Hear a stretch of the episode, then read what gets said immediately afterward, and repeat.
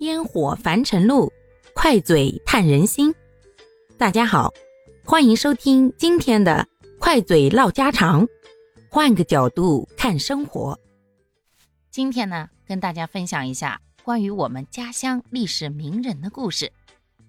谁的家乡呀，都有几个出名的历史人物，无论是古代的贤士，还是近代的风云人物，都是咱们家乡特色的文化名片之一。今天想给大家介绍一下我的家乡名人之一的郑板桥的故事。我的家乡呀，位于江苏省泰州市的兴化市。没错，咱散装江苏啊，就是要分这么细。泰州名人梅兰芳，感觉跟咱没啥关系。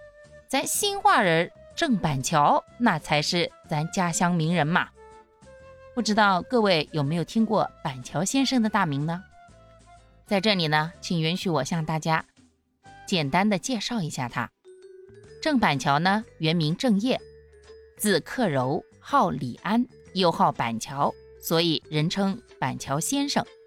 祖籍苏州，是清朝的学者与书画家，著名的扬州八怪代表人物之一。郑板桥先生呢，于康熙年间出生，可以说呀，他真正是经历了。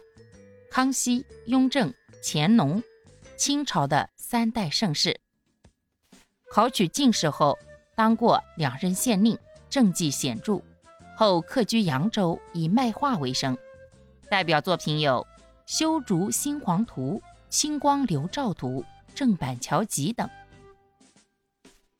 郑板桥先生这一生啊，只画兰、竹、石，自称四时不谢之兰。百节长青之竹，万古不败之石，千秋不变之人。其诗书画世称三绝，是清代呀比较有代表性的文人画家。他书写的“难得糊涂”这一篇字，更是流传甚广。记得小时候，经常我们那边还有一种酒，就叫“难得糊涂酒”。不过那会儿年纪小。也不知道是不是我们当地产的，反正那酒瓶上标签呀，就是郑板桥先生写的“难得糊涂”。现在这些年也好像很久没有见过那个酒了，可能已经停产了吧。而郑板桥先生的字呢，独具一格，形成了自己独有的字体。他以立体掺入行楷，自称六分半书，人称板桥体。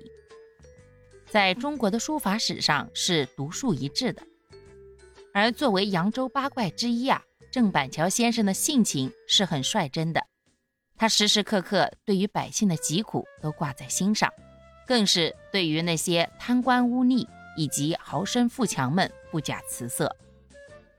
在潍县任上七年，有五年发生旱蝗水灾，生民涂炭，哀鸿遍野。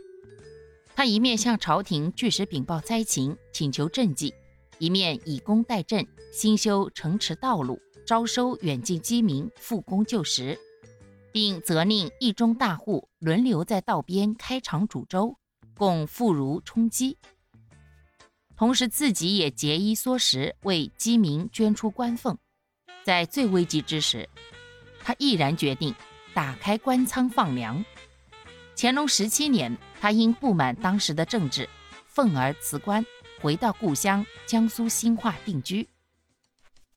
现在呢，郑板桥先生已经成为了我们家乡的一种文化标签，有江苏兴化郑板桥纪念馆和郑板桥故居等。如果有机会，欢迎大家去往我的家乡哦。游板桥故里，看水上森林，赏千垛菜花。品红膏闸蟹，板桥故里，梦里水乡，江苏兴化，欢迎您。